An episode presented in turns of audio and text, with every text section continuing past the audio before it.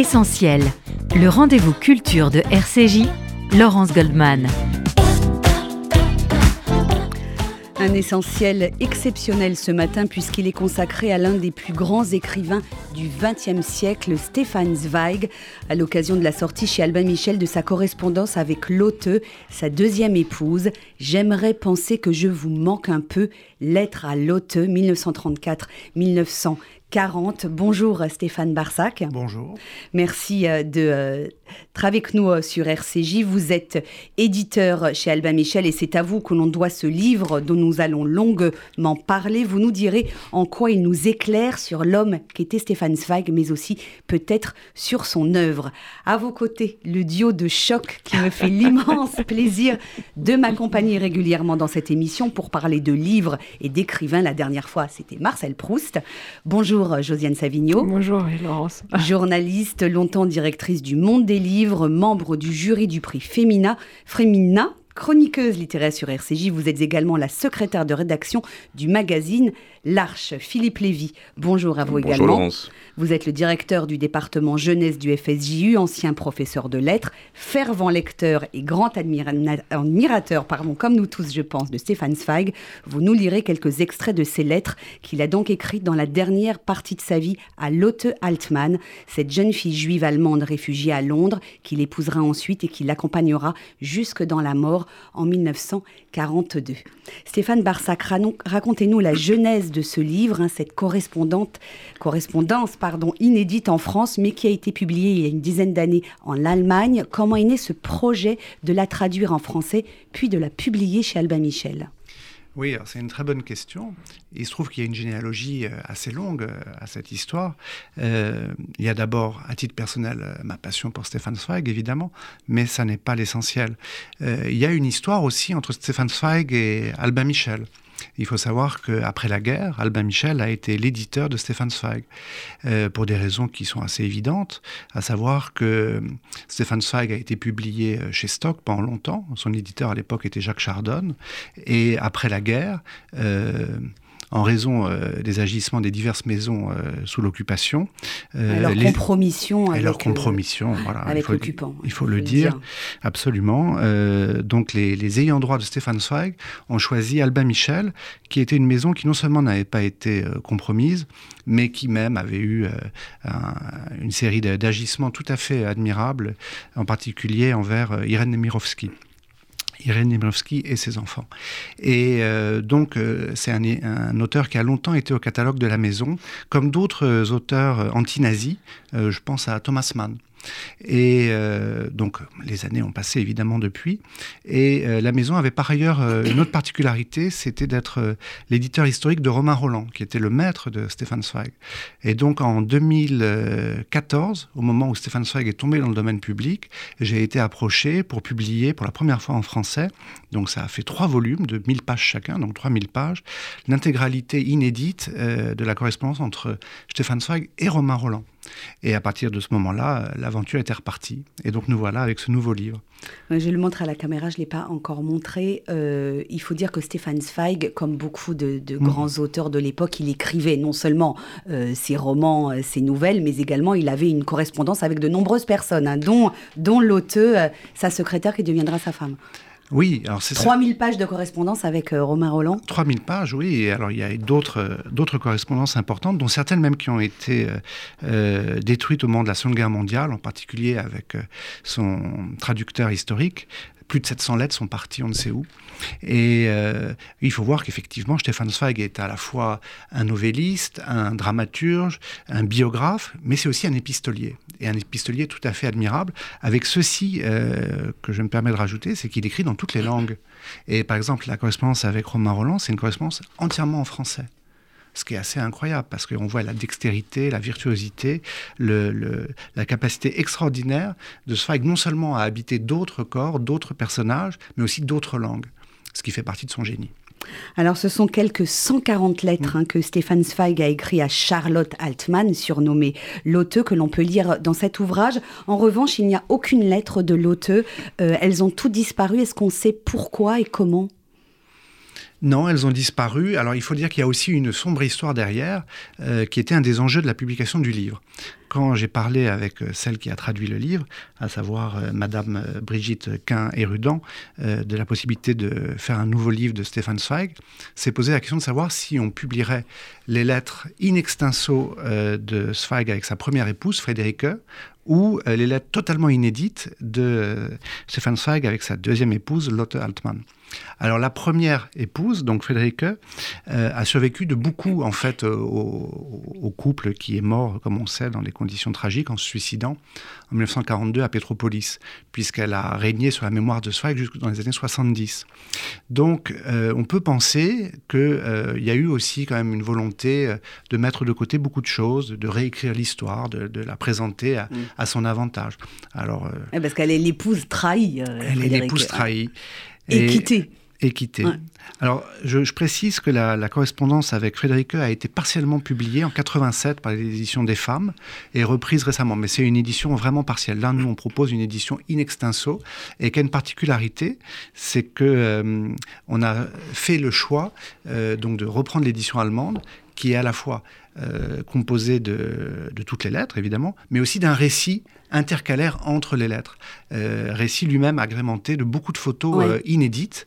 D'ailleurs, même pour cet exemplaire, j'ai dû demander l'autorisation donc au, neveu de Zweig, qui a plus de 90 ans, qui vit à Londres et qui a très généreusement et gracieusement donné toutes les autorisations. Euh, Josène Savigno, vous avez lu euh, attentivement ces lettres à l'auteur. Je rappelle qu'elles ont été écrites entre le printemps 1934, lorsque la jeune fille devient sa secrétaire, jusqu'à leur départ aux États-Unis en juin 40. Elle est alors devenue son épouse. Tout d'abord, votre impression générale, euh, ces lettres, elles vous ont intéressé ben moi, de toute façon, je suis une fan des correspondances, alors donc vous ne parlez pas à la bonne personne pour être critique. Cela dit, j'ai pas lu les 3000 pages, mais j'ai lu une partie de la correspondance avec Romain Roland qui m'a infiniment intéressé parce que c'est une correspondance entre écrivains. C'est ce que j'ai aimé aussi dans une correspondance que connaît sûrement Stéphane Barsac, puisqu'il connaissait très bien Dominique Rollin, qui est la correspondance entre Dominique Rollin et Philippe Solers, parce que c'est une correspondance d'écrivains où on voit des œuvres en train de se faire. Cela dit. Correspondance très importante. Ouais, cela dit, euh, euh, même quand il est peu question de l'œuvre, ce qui est le cas ici, euh, une correspondance en dit toujours beaucoup sur l'œuvre, sur l'œuvre en train de se faire, sur, sur les conditions, sur le sentiment de la personne au, au moment où son œuvre se fait. Et j'ai été très intéressée par les récits intercalaires, en effet, de cet Oliver Matouchek, c'est ça? Mais alors, comment se fait-il qu'on ait... J'ai vu qu'il avait écrit une vie de Stéphane Zweig. Comment se fait-il qu'elle n'ait pas été traduite en français? Non, pas encore, mais euh, c'est à l'étude, on dira. Il faudrait le faire, parce que c'est vraiment très intéressant. Son récit intercalaire m'a vraiment euh, passionné parce qu'il remet tout en perspective et, mm. et c'est vraiment euh, du coup, c'est comme un roman. En fait, c'est moi j'ai vu, vu, ça, j'ai vu ça comme le, leur roman d'amour un peu empêché. Vous parliez de Frédéric c'est quand même une emmerdeuse grave, hein, on le voit. Ouais, ça décharge, c'est quand même l'épouse qu'on abandonne pour une jeune fille. Euh, beaucoup plus jeune qu'elle et je crois que ça lui était déjà arrivé une fois avant donc euh, elle était un bah, peu euh, alors c'est la preuve elle était elle avait un peu mauvaise on peut dire oui oui alors moi je, ne critiquerai pas Frédéric mais il est vrai qu'après guerre elle a, elle a joué le rôle de la veuve abusive hmm. en s'imposant ah, comme étant oui c'est vrai comme de toute façon, toutes les veuves sont absolument terribles qu'elles aient été quittées ou pas. Alors, juste un, un, mot sur euh, ces lettres. Il y a beaucoup de détails hein, euh, euh, mm. sur sa vie quotidienne, ses allées-venues entre Vienne, Zurich, Salzbourg, Paris. il décrit dans le détail les horaires de ses trains, les noms de ses hôtels, tous ces éléments qui forment sa vie quotidienne. Ce, sont des éléments, je me suis un peu interrogée en lisant le début. J'en avais même parlé à Josiane. Je me suis dit, mais en fait, qu'est-ce qu'on s'en fiche de tout ça? Et finalement, bah non. on s'en fiche absolument pas. Qu'est-ce que ça nous, qu'est-ce que ça nous raconte sur Stéphane Zweig? Bah, C'est la poésie du réel, tout simplement, et puis d'un monde enfui, le monde d'avant, comme il disait. Mhm. Et donc tous ces détails permettent de reconstituer touche par touche un tableau euh, saisissant, effectivement, d'un monde qui n'est plus et qui tout à coup revient, et qui revient d'autant plus euh, euh, nous toucher que c'est à travers une passion amoureuse. Mais alors lui, c'est quand même un as du rendez-vous reporté, hein, parce que parfois, bien, sûr, parfois on a des obligations. Mais enfin, il m'a rappelé un ami que je connaissais qui euh, découvrait le, matin du jour où on devait déjeuner, découvrait qu'il allait plaider le lendemain, alors qu'il le savait depuis je ne sais pas combien de temps. Il y a des gens qui sont comme ça, et lui, je pense qu'il avait, il avait, c'était bon pour lui de reporter les rendez-vous, non?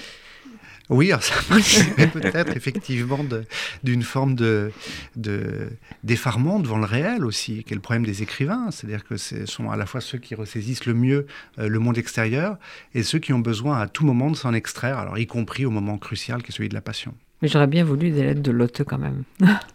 Alors, on va, on va écouter avec vous euh, Philippe Lévy une première lecture. On est en août 1934. Lotte Altmann, Altman, pardon, juive allemande, a réussi à fuir l'Allemagne nazie avec sa famille pour se réfugier à Londres. Lundi, Closter, 13 août 34. Chère mademoiselle Altmann, je vous confirme avec mes remerciements avoir bien reçu la fin du chapitre 19, le Heine et l'exemplaire de The Nephew of Almefi. Mais quelle pitié, vous écrivez tout cela bien au propre, et moi je détruis et barbouille à chaque fois votre beau texte irréprochable. Vous savez, n'est-ce pas, même si au début vous ne le compreniez pas tout à fait, comme je suis souvent insatisfait, j'ai peur de laisser m'échapper ne fût-ce qu'un passage, je relis tout, euh, de haut en bas, de bas en gauche, de bas, de bas en haut, de gauche à droite et de droite à gauche pour que rien, absolument rien, ne puisse avoir été négligé ou omis. Cette façon de travailler avec passion, il faudra que la vaillante secrétaire que vous êtes s'en accommode avec moi. Et c'est un instant en regardant votre superbe manuscrit impeccable sur lequel j'ai l'intention de me précipiter que je viens de le sentir très fortement. Je suis très curieux de connaître vos projets. Faites-moi seulement savoir où vous êtes, je serai toujours content d'avoir de vos nouvelles. Et vous savez avec quelle reconnaissance je pense toujours à vous, même quand vous m'aurez expédié les manuscrits restants. Si je vous écris, ce n'est pas simplement par souci de mon texte, mais avec des sentiments cordiaux. Stéphane Zweig.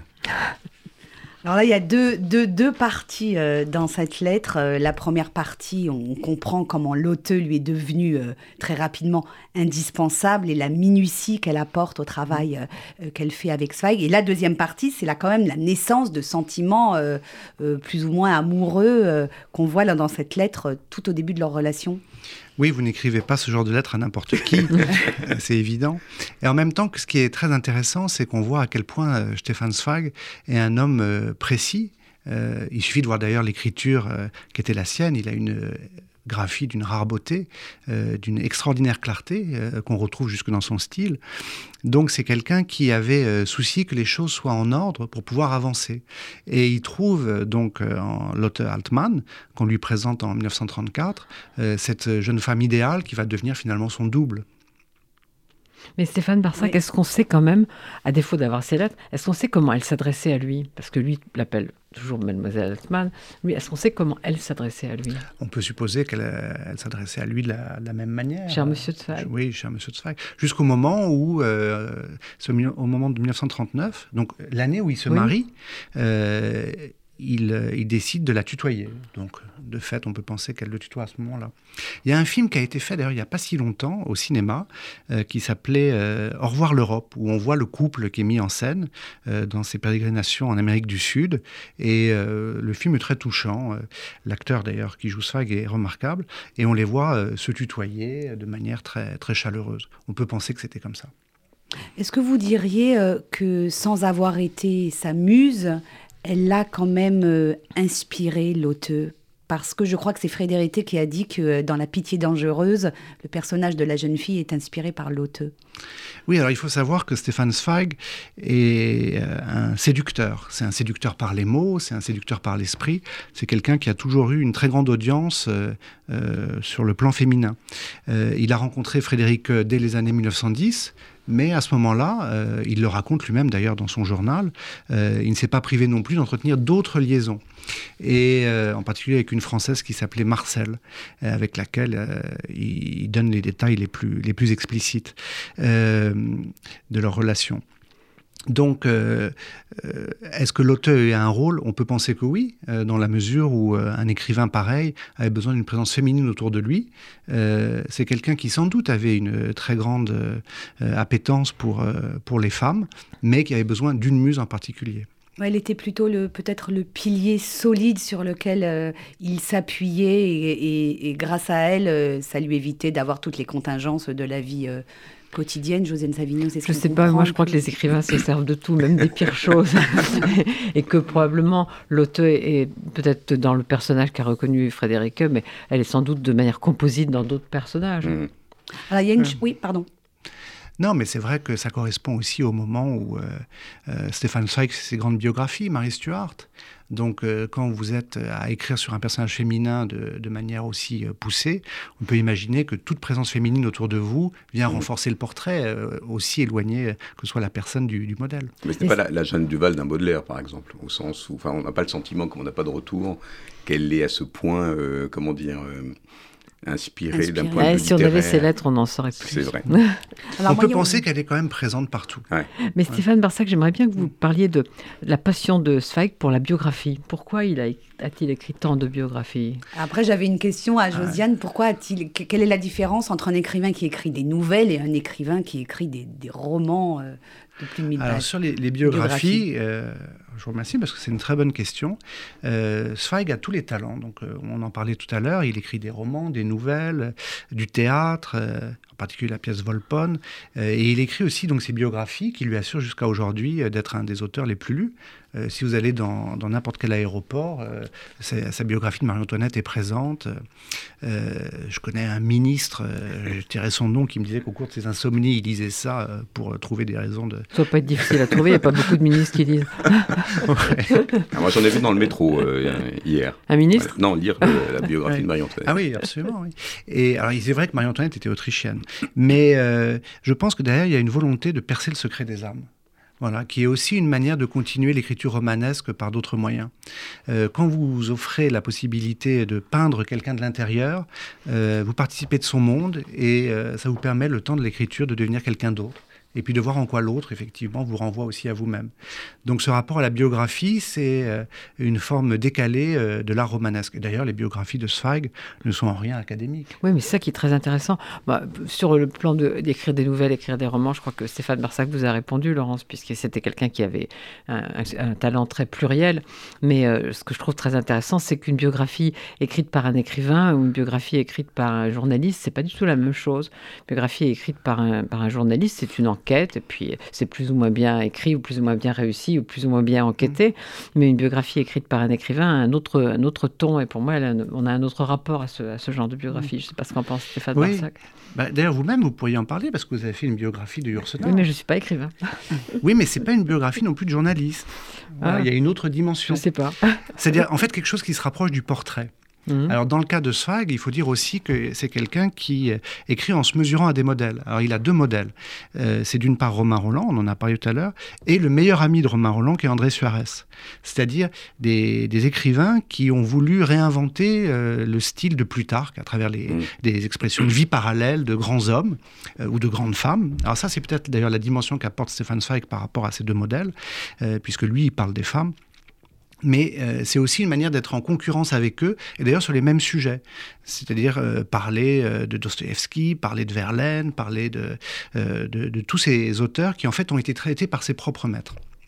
Alors pour revenir à, cette correspondance, moi une des choses qui m'a frappée, euh, c'est que Zweig s'adresse à Lotte, hein, qui est donc sa plus proche collaboratrice, et il parle pas ou très peu de son travail, de la manière dont il l'envisage, des pensées qui l'animent, de son écriture, de ses idées. Ce sont plus des lettres, on l'a dit, euh, logistiques.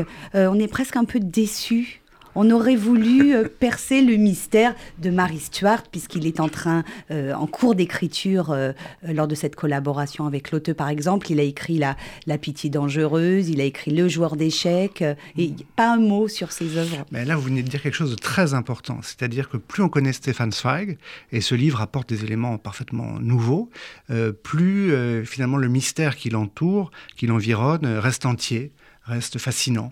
Et dans le cas de, ce livre, effectivement, on a à la fois beaucoup de détails, en même temps que la place est aussi euh, laissée libre pour l'imagination. Alors après, c'est toujours la question de l'intimité aussi. Euh, est-ce que vous parlez avec beaucoup de détails de votre travail? Alors, euh, Josiane citait tout à l'heure la correspondance entre Dominique Rollin et Philippe Solers. C'est le cas. Ils parlent beaucoup de leur travail à l'un et à l'autre. dans le cas de Stéphane Zweig, on sent effectivement une retenue mais peut-être aussi, euh, Alès, euh, était-ce explicable par les, conditions de l'époque et une certaine pudeur?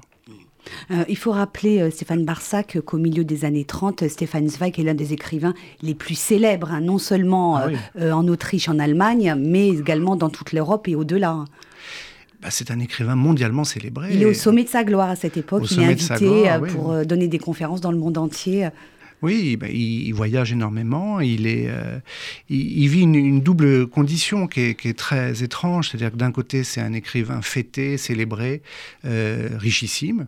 Euh, beaucoup plus euh, à l'aise que d'autres confrères à lui, en particulier son ami euh, Joseph Roth, dont il va prendre la défense en disant que Joseph Roth est un plus grand écrivain que lui encore et qu'il ne comprend pas la situation qui lui est faite. En même temps que cette gloire vient au moment où lui-même sombre petit à petit dans une dépression liée à la dépression politique qui voit en Allemagne et en Autriche, c'est-à-dire la montée du nazisme. Et donc on a ce paradoxe d'un écrivain qui est mondialement célébré, euh, et qui est écrit en langue allemande, au moment où cette même langue allemande est foulée aux pieds et où euh, toute la tradition à laquelle il se rattache est menacée comme jamais. Et donc c'est cette rencontre qui est tout à fait étonnante, tragique dans son cas, on sait comment ça va se terminer, puisqu'il va se suicider. Euh, suicide d'ailleurs qui demanderait aussi beaucoup d'explications, parce que c'est aussi un suicide dans la tradition allemande. Il avait écrit sur Kleist, alors il se suicide comme Kleist. Et donc L'intérêt aussi de ce livre, c'est qu'on voit euh, euh, Stéphane Zweig dans ses, dans ses exils successifs à travers euh, les différents pays qui vont l'accueillir à partir du moment où il quitte l'Autriche. Et c'est bouleversant de voir un homme qui a à la fois autant d'amour et qui sait quelle est la haine qui se déploie partout ailleurs. Oui, c'est vrai qu'il n'y a pas beaucoup de détails sur, sur son travail, mais par exemple, on sent très bien comment ce que Stéphane Barsac a décrit, à la fois les exils et le fait que, étant mondialement célèbre, il va donner des conférences un peu partout, comment c'est un obstacle parfois à la création, comment ça, ça rend difficile euh, le retrait pour, pour écrire. ça, on le sent dans ce qu'il dit à l'auto très bien. Et alors aussi un point qui moi m'a frappé euh, au fur et à mesure que j'ai eu à travailler autour de euh, Stéphane Zweig, c'est qu'on a souvent présenté cet écrivain comme étant apolitique, comme étant neutre, comme étant euh, détaché des, des, contingences du réel. Or c'est tout à fait faux. on voit quelqu'un qui est très préoccupé, qui écrit en permanence euh, ce qu'il pense et en toute clarté, qui évidemment sait de quoi il en retourne, et qui, euh, par rapport à euh, cette situation, est dans un embarras extraordinaire. Oui, alors expliquez-nous, parce que c'est assez complexe. Hein. Il est critiqué au début de, l'arrivée d'Hitler au pouvoir par certains de ses amis juifs, hein, notamment, je crois, par Joseph Roth. Mm. et petit à petit, il va prendre position, mais plus peut-être sur le terrain des idées. C'était pas un intellectuel engagé, hein, c'était pas André Malraux non plus. Hein. Non, mais il n'empêche qu'il a quand même fait beaucoup de choses. Puis il y a tout ce qu'on ne sait pas non plus, c'est-à-dire tout ce qu'il a pu faire à titre personnel. On parlait effectivement de l'amitié avec euh, Joseph Roth. Euh, non, c'est quelqu'un qui va être d'une lucidité extraordinaire. Alors, il l'est dès les années 20, il faut bien dire. Et même si on veut remonter encore plus, plus amont, euh, il est dès les années 10, puisque à l'époque, il voit le danger euh, euh, où plonge la Première Guerre mondiale, le danger où, toute l'humanité va être finalement entraînée. il le dit en toute clarté à Romain Roland, en particulier sur la question juive. Il dit en 1915 le, Je crains l'arrêt de cette guerre, parce que ce qui aura lieu pour les Juifs va être pire que tout. Finalement, il a eu raison. Et euh, dès les années 20 aussi, il écrit toujours donc à Romain Roland ce qu'il pense exactement de la situation de l'Union soviétique, parce qu'il y va, il est sympathisant, euh, euh, on va dire, des mouvements de gauche. Enfin, il voit aussi la réalité soviétique, ça l'effraie, ça, ça, ça, le met dans un état de, de trouble intérieur considérable dont il fait état. Et effectivement, quand Hitler arrive, on ne peut pas penser une seconde qu'il ne sache pas de quoi il retourne, en même temps qu'il est dans cette situation compliquée ou, euh, comme d'autres intellectuels, il pense que Hitler n'est qu'une maladie passagère. il veut l'espérer en tous les cas. Il ne veut pas lui donner plus de crédit euh, euh, qu'il ne faudrait. Bon, Jusqu'au moment où, en fait, très tôt, quand même, à partir de 1934, mis devant le fait, il voit de quoi il est question et il s'exile. Et pendant toutes ces années, il va quand même faire des textes au fur et à mesure. Et il y a un texte qui est très bouleversant où il dit finalement le Hitler, on se tromperait en pensant que c'est quelqu'un de nouveau euh, dans l'histoire euh, allemande. Euh, c'est quelqu'un qui a été préparé, c'est quelqu'un qui correspond à quelque chose de profond. Et il dit à cet égard que quand il avait lu dans les années 10 un roman qui montrait un, un germanophile délirant, il avait pensé que c'était de l'ordre de l'exagération. Et il se rend compte finalement avec le recul que finalement ça n'était qu'un terrain préparé pour quelqu'un qui incarnerait ce, ce, tyran. Et il faut lire aussi son livre sur Calvin, qui est en fait un portrait de Hitler en double, en creux. Euh, donc c'est quelqu'un qui, de façon par la création, va continuer le combat politique. C'est-à-dire que même euh, son texte sur, euh, sur Calvin, mais aussi bien son texte sur Erasme, l'humaniste, l'européen, c'est lui ça un peu. Absolument. sont des réponses à la situation politique. Mais dans sa correspondance avec Romain Roland, on voit très bien que c'est un homme engagé contrairement à ce que vous disiez, Laurence. Non, il a, je, disais qu'il a été très critiqué à cette mais parce Que, parce que quand, quand il arrive un événement euh, historique énorme, on demande aux gens, de, surtout aux intellectuels et, aux écrivains, de se prononcer sans, sans attendre et sans nuance. Et, il n'était pas homme à se prononcer sans attendre et sans mmh. nuance, je crois. Et de la même manière, son suicide a été l'objet de beaucoup de critiques, euh, de Thomas Mann en particulier, qui a décrété que c'était un acte de lâche, euh, parce qu'au moment où effectivement euh, d'autres se battaient, il n'y avait pas à se suicider euh, devant le, danger. Et, qu'est-ce qu'on a dit sur le fait qu'il se soit suicidé à deux? On a pensé qu'il avait entraîné l'auteur dans la mort ou qu'est-ce qu'on qu'est-ce qu'on a dit sur ce suicide? Je ne sais pas. Ah, c'est une question compliquée. Moi, je pense que c'est un suicide qu'il faut rattacher à la tradition du romantisme allemand, en mmh. fait, et en particulier à la tradition de Kleist, euh, dont il était un des fervents admirateurs et qu'il a portraituré de manière admirable.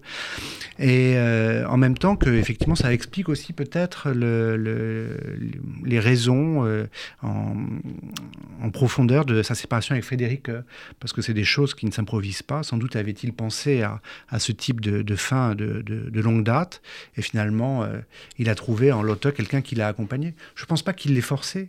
c'est un acte d'amour désespéré. On le voit dans la photo d'ailleurs, avec cette étreinte. Euh. Mais Frédéric n'était pas du genre à se suicider, à mon avis. non, non, non, absolument. C'est très mystérieux de façon. J'aimerais bien, lire ces lettres quand même. J'aimerais bien lire. On pense les publier, les lettres de Frédéric ou pas? Ah non, elles ont été publiées pour Non, mais en français. Elles ont été, publiées, En partie. Ah, aux éditions des femmes, vous disiez, c'est ça. oui. mais éditions tronquées. Hein. On va marquer une petite pause musicale dans cette émission. On se retrouve dans un instant pour la suite de cet essentiel consacré ce matin au grand écrivain Stéphane Zweig. A tout de suite sur RCJ. Well, sometimes I go out by and I look across the water.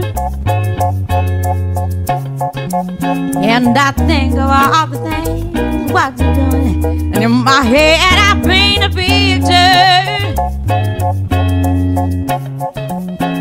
Well, since I come home, well, my body's been a mess. And I miss your tender hair and the way you like the daggers. Won't you come on over?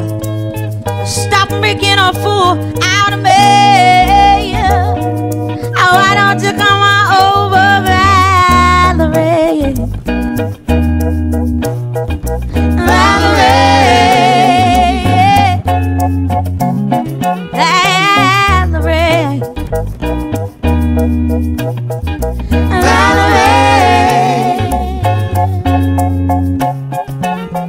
Did you have to go to jail? But your house ain't up for sale. Did you get a good lawyer? I hope you didn't catch a thing. I hope you find the right man who'll fix it for you. And now you're shopping and anywhere takes the color of your hair. And are you busy? And did you have to pay that fine that you were dodging all the time? Are you still dizzy? Since I come home, well, my body's been a mess, and I miss your gentle head and the way you like the dress. I want you to come on over, stop making a fool out of me. Oh, why don't you come on over,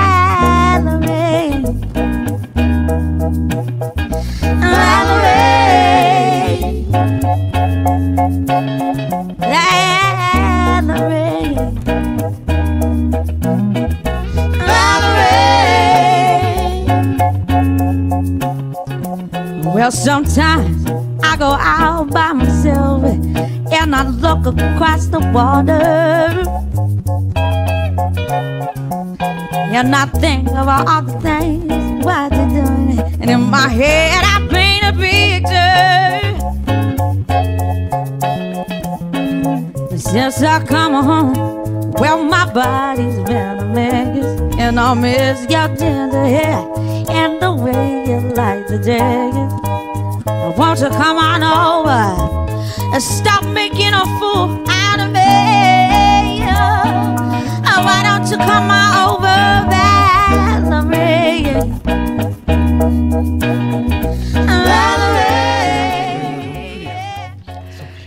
Retour dans Essentiel sur RCJ. J'aimerais penser que je vous manque un peu. Lettres à l'automne 1934-1940, ce sont les lettres écrites par le grand écrivain juif viennois Stefan Zweig à celle qui deviendra sa seconde épouse, la jeune Lotte, Charlotte Altmann, une jeune fille juive allemande réfugiée à Londres après les victoires des nazis dans son pays. Stéphane Barsac qui publie ce livre chez Albin Michel, la journaliste littéraire Josiane Savigno et Philippe Lévy, directeur du département jeunesse du FSJU, sont mes invités ce matin. Alors on l'a entendu euh, avant la pause dans le premier extrait que nous a lu euh, Philippe Lévy.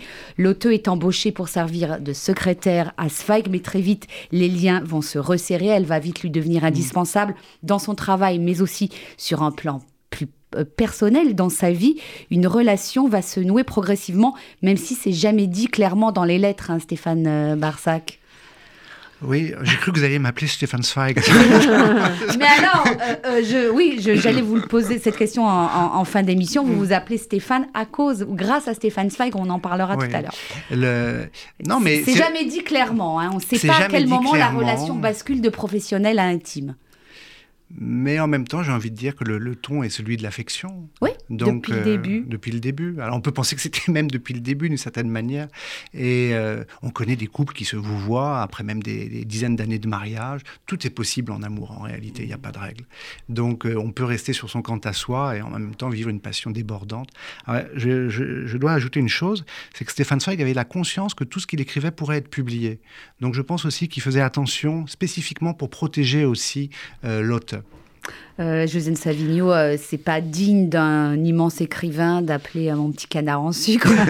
je sais pas, c'est pas, C'est pas une question d'immense écrivain. Je crois qu'on n'a pas tellement envie toujours de savoir ça, mais surtout, je pense que euh, ce que dit Stéphane Barsac l'anticipe, c'est que c'est pas le moment où on couche ensemble qui est le plus important dans une histoire d'amour.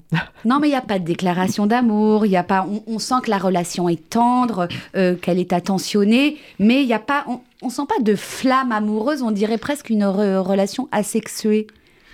Non, sans doute pas. Le... Stéphane Zweig était un personnage d'un tempérament explosif, mais il faut considérer qu'à l'époque, euh, il a déjà 50 euh, ans. Donc c'est aussi un monsieur qui a, qui a son âge, et qui sans doute euh, a d'autres préoccupations, puis qui vit avec ce drame permanent de la situation des Juifs faits en, en, Allemagne et en Autriche. Donc j'ai envie de dire que c'est une question d'âge, une question de moment historique, mais pour autant, l'intimité, la fusion est là. Alors parlons à présent du troisième personnage de cette histoire euh, qui, sous mm. certains aspects, est presque un vaudeville, euh, celui de la première épouse, on en a parlé, de Zweig, Frédéric, avec laquelle il est toujours marié en 1934-35 lorsqu'il rencontre Lot. Il avait une vie sentimentale plutôt compliquée. On sent bien qu'il a du mal à, gérer tout ça hein, à la lecture de ses lettres. Hein.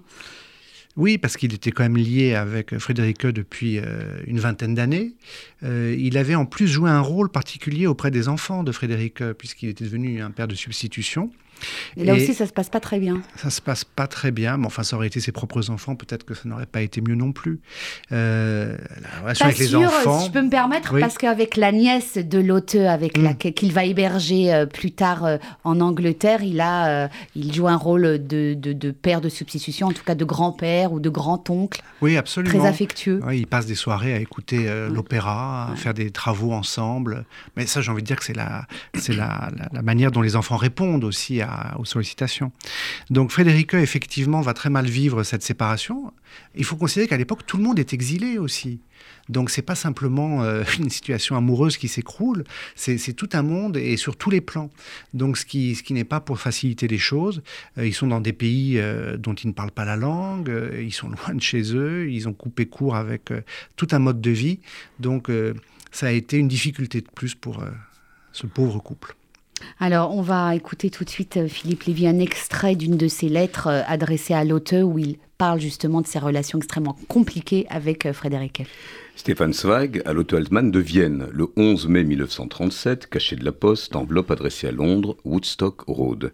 Chère mademoiselle Altmann, plaignez-moi en français dans le texte. Je ne vais pas pouvoir de sitôt me dégager d'ici, en tout cas je vais devoir rester pour la Pentecôte et je ne pourrai guère être à Londres avant mercredi ou, jeudi soir, ce sera même peut-être vendredi. Les discussions familiales, pas celles avec mon frère, sont épuisantes, ainsi que les autres histoires, tout est encore plus compliqué que je ne pensais. Je n'ai jamais eu autant affaire à des avocats de toute ma vie. Cet après-midi, après être allé chercher, chercher, le bureau de Beethoven dans la matinée, être passé chez l'avocat, puis chez mon frère, et avoir déjeuné chez ma mère, c'était une entrevue, la première avec le répugnant Reichner. Vendredi, ma femme arrive. Plaignez-moi et réglez tout pour moi, s'il vous plaît, pour que j'ai au moins cette certitude et ne renversez aucun poteau Bélichat. Vous, au moins. Gardez votre tête. La mienne part en petits morceaux. Bélichat étant le poteau, hein, le poteau de, de, de, signalisation, je crois, à Londres. Mais en vous écoutant, je me dis qu'on pourrait faire une adaptation théâtrale. Vous seriez très bien. en tout cas, j'ai la, à, à 50 ans, j'ai la, comment dire, la proximité euh, de l'âge avec, euh, avec Stéphane Zweig. C'est marrant ces petits détails d'ailleurs, l'histoire du poteau, euh, voilà, de peur que l'hôte ne, ne, renverse, euh, qui venait d'être installé à Londres. C'est cette manière d'entremêler effectivement l'effet du réel et et on sent déjà, le, là c'est un signal faible, l'angoisse qui monte, les affaires d'avocats, euh, bah pour oui. régler les, les, litiges avec... Euh... Mais ça va empoisonner sa vie là, pendant de longs mois. Très, souvent, hein. très ouais. souvent, les épouses adorent le vaudeville. mon mari, la maîtresse de mon mari, ça. Et si on, si on a une preuve de la passion de Stéphane Zweig pour Lotus, c'est les ennuis que lui fait Frédéric. C'est simple. Oui, et puis il y a aussi cette scène à Nice euh, dont il euh, parle à un moment, qu'il évoque en tout cas, où euh, Federique les, les, les, trouve tous les deux dans une chambre d'hôtel, et là, ça y est quoi. Oui, c'est parti côté... pour les procédures d'avocat. En plus, vous l'avez rappelé, il était très riche. Donc, oui. il y a toute l'histoire de euh, ses biens, sa maison de Salzbourg, ses bibliothèques. Mmh. Enfin, voilà. Quoi. Mais cette scène n'aurait jamais dû arriver. Il n'était pas assez organisé. C'était un poète. Alors, dans la lettre que, que, vient de nous lire Philippe, il est question du bureau de Beethoven et c'est un aspect euh, tellement intéressant aussi de Stéphane Zweig. C'était un grand collectionneur. Ah oui, c'est un collectionneur euh, de génie même parce que euh, il a tenu à avoir des correspondances d'écrivains, des autographes euh, de personnalités célèbres. Oui. C'était d'ailleurs, je dis ça pour Johannes Savigno, ça va l'amuser, un des grands collectionneurs des manuscrits du Marquis de Sade. Oh. Voilà. Et euh, entre autres, mais donc de tous les, les, grands écrivains, et avec une passion aussi pour la musique particulièrement. Peut-être. Pierre Leroy a récupéré des manuscrits de Sade, qui, euh, qui, est un grand collectionneur français, a récupéré des manuscrits de Sade qui venaient de Stéphane Mais Zweig. absolument, vous avez raison. Oui. oui. on les a montrés à, à Genève euh, il y a quelques années. J'avais fait un livre à l'époque où justement c'était reproduit. C'est la collection de Pierre Leroy. Donc euh, vous avez absolument et, raison. Et toute la collection de Zweig a été dispersée après sa mort Absolument tout a vendu, été d'abord euh, saisi. Et mmh. puis après, c'est parti euh, un peu partout. Donc il avait une correspondance euh, aussi dans cet, dans, dans cet effort d'avoir de, des, des, autographes de tous les écrivains. Pour il a donner... dû en vendre, pardon si je me souviens mmh. bien, justement, pour, euh, au moment du partage des biens avec Federico, il a ah dû oui, en oui. vendre quelques-uns pour... Absolument. Et pour vous donner une idée, le, les, les, premières lettres que Stéphane Zweig a reçues de André Gide, il les a reçues à la fin du 19e siècle, quand il était écolier et qu'il écrivait à Gide pour lui demander des autographes. Et ça, on les, on, elles ont été publiées, ces, ces, lettres à Gide? Oui, elles ont été publiées dans les bulletins euh, des amis d'André Gide. Donc ça, c'est assez, assez euh, incroyable, parce qu'il était en lien, il faut le rappeler, il était en lien avec toute l'intelligentsia européenne ah, de oui. son époque. Hein. Ça, c'est très impressionnant. C'était une figure morale centrale, en fait, euh, intellectuelle de son temps. C'était quelqu'un qui était aimé, c'était quelqu'un qui avait des amitiés euh, sur tous les bords. Euh, je parlais tout à l'heure de Chardon, étonnamment, mais même après la mort de, de Zweig, Chardon a fait un texte euh, d'hommage à Zweig. C'est un ami de Jacques de la Cretelle, mais aussi bien ce qui était plus sa, tendance naturelle d'écrivain de gauche, d'extrême gauche, d'anarchiste. Son, son, traducteur était un anarchiste célèbre. donc, c'est quelqu'un qui a été aimé pour ce qu'il était, c'est-à-dire ses qualités humaines sa pondération, son intelligence profonde des êtres, et puis sa faculté finalement à ne jamais hausser le ton en disant l'essentiel. Ça, c'est une très grande force. Mhm. Parce que très souvent, on veut faire croire qu'en hurlant, on va mieux faire passer un message. Alors, ça n'est jamais le cas de Stefan Zweig. Il a cette suavité viennoise, cette douceur extrême, cette faculté de convaincre par, euh, finalement, une expression de la tendresse. Alors, un autre personnage avec lequel il a beaucoup correspondu, c'est Freud. Euh, il en est à peine question euh, dans ses échanges avec l'auteur, euh, sauf au moment de l'enterrement de Freud en Angleterre, où il va prononcer un discours. On sent bien, sans être une grande spécialiste, les liens qu'il y a entre Freud et Zweig hein, dans l'analyse des personnages, surtout féminins. Vous avez absolument raison. C'est exactement ça. Euh, ils sont de l'âme humaine, Stéphane Zweig, de ils sont de l'âme humaine. héroïnes. Voilà. Et tous les deux, finalement, euh, vont devenir amis. Alors, c'est d'ailleurs intéressant comme relation, parce qu'au début, Stéphane Zweig est un admirateur de Freud. Il va se servir de ses découvertes. Et puis, euh, Freud va devenir un admirateur de Stéphane Zweig. Donc, on voit bien que c'est un échange qui est fructueux. Et effectivement, il y a ce grand texte au moment de la mort de, de Freud, en exil, lui aussi à Londres, où, donc, devant un parterre euh, euh, de gens venus de partout. À Londres, euh, Stéphane Zweig va faire un éloge funèbre en allemand ce qui va être tout à fait étonnant. Et un texte extraordinaire où il dit que finalement, Freud a permis cette archéologie qui permet de dire et de voir des choses qui n'étaient ni dites ni, ni vues. Ce qui a été aussi son grand effort en tant que romancier. Alors on va un peu euh, avancer dans cette correspondance, arriver à la troisième partie du livre. Stéphane Zweig est enfin séparé et divorcé de Frédéric. Euh, il vit à présent en Angleterre euh, dans une petite station balnéaire à Bath. Ils ont quitté Londres avec l'auteur. C'est une courte période, mais néanmoins heureuse, hein, où le couple s'installe mm.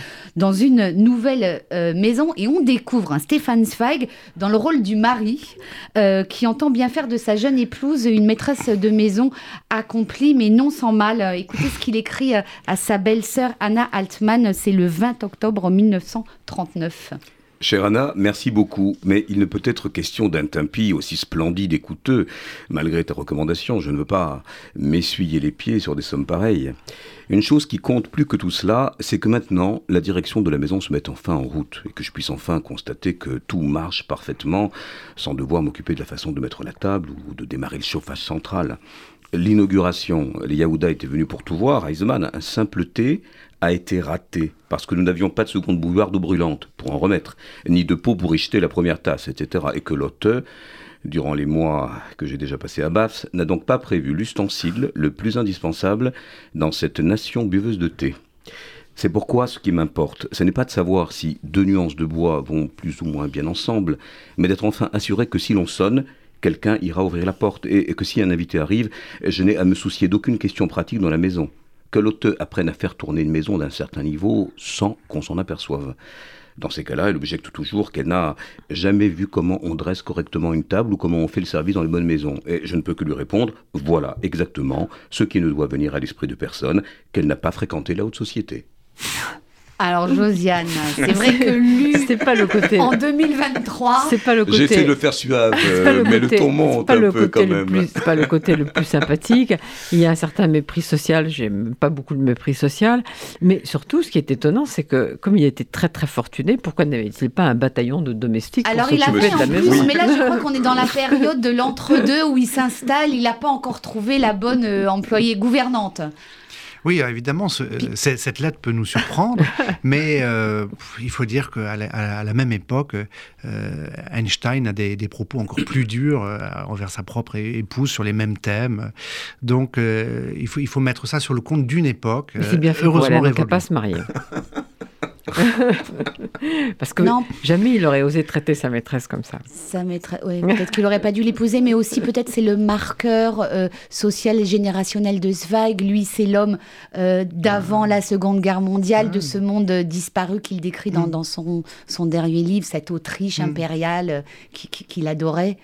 Oui, puis c'est quand même quelqu'un, il faut voir, quand, on considère la masse de tout ce qu'il a écrit, qui écrivait 10 à 12 heures par jour. Moi, c'est ce que je ressens, c'est d'être totalement concentré. Il n'a pas le temps de, s'occuper de la logistique et, euh, avec l'auteur, il est bien Mais ça n'est pas forcément à elle de le faire non plus. c'est ça le truc. Alors justement, pour contrebalancer euh, cette image un peu négative de Zweig, on va lire l'extrait d'une autre lettre adressée à Anna Altman, euh, donc sa, belle-sœur, dont il était très proche. Et là, on va voir quand même qu'il que, que est il a de l'humour et beaucoup de Mais tendresse elle est pour très intéressante, la belle-sœur. J'aimerais bien que Stéphane Ouais, en parle on- ensuite. On écoute juste ça, ce petit passage. Chère Anna, je crois que le dictionnaire à 15 livres est relativement le moins coûteux et qu'il les vaut bien, ne serait-ce que pour le plaisir et la culture qu'il apportera à Manfred. Dans toute sa maison bourgeoise, Béchauvette, il y avait un dictionnaire encyclopédique, simplement on ne s'en servait pas.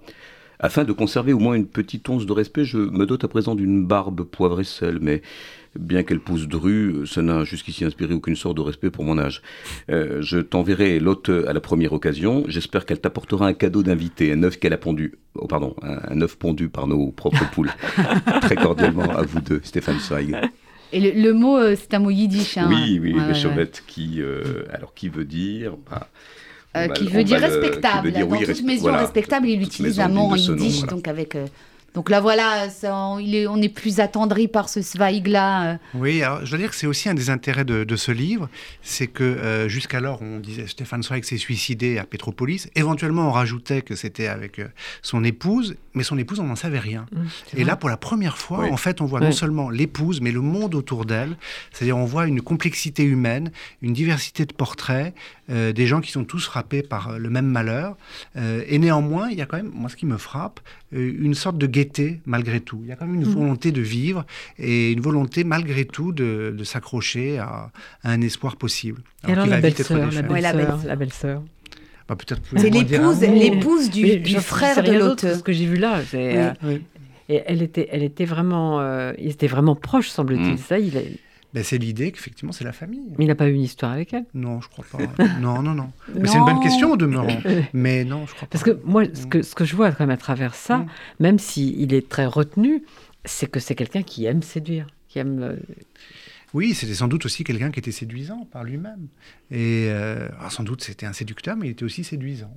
Mais les écrivains sont séduisants en général. Oui. Alors, Jean-Paul nous- Sartre était assez moche, mais il était très séduisant. Bon, les grands génies Est-ce qu'il y a, en. est-ce qu'il y a une correspondance entre Chardonne et, euh, et Zweig Ben, je crois que oui, en fait. Et on l'a pas?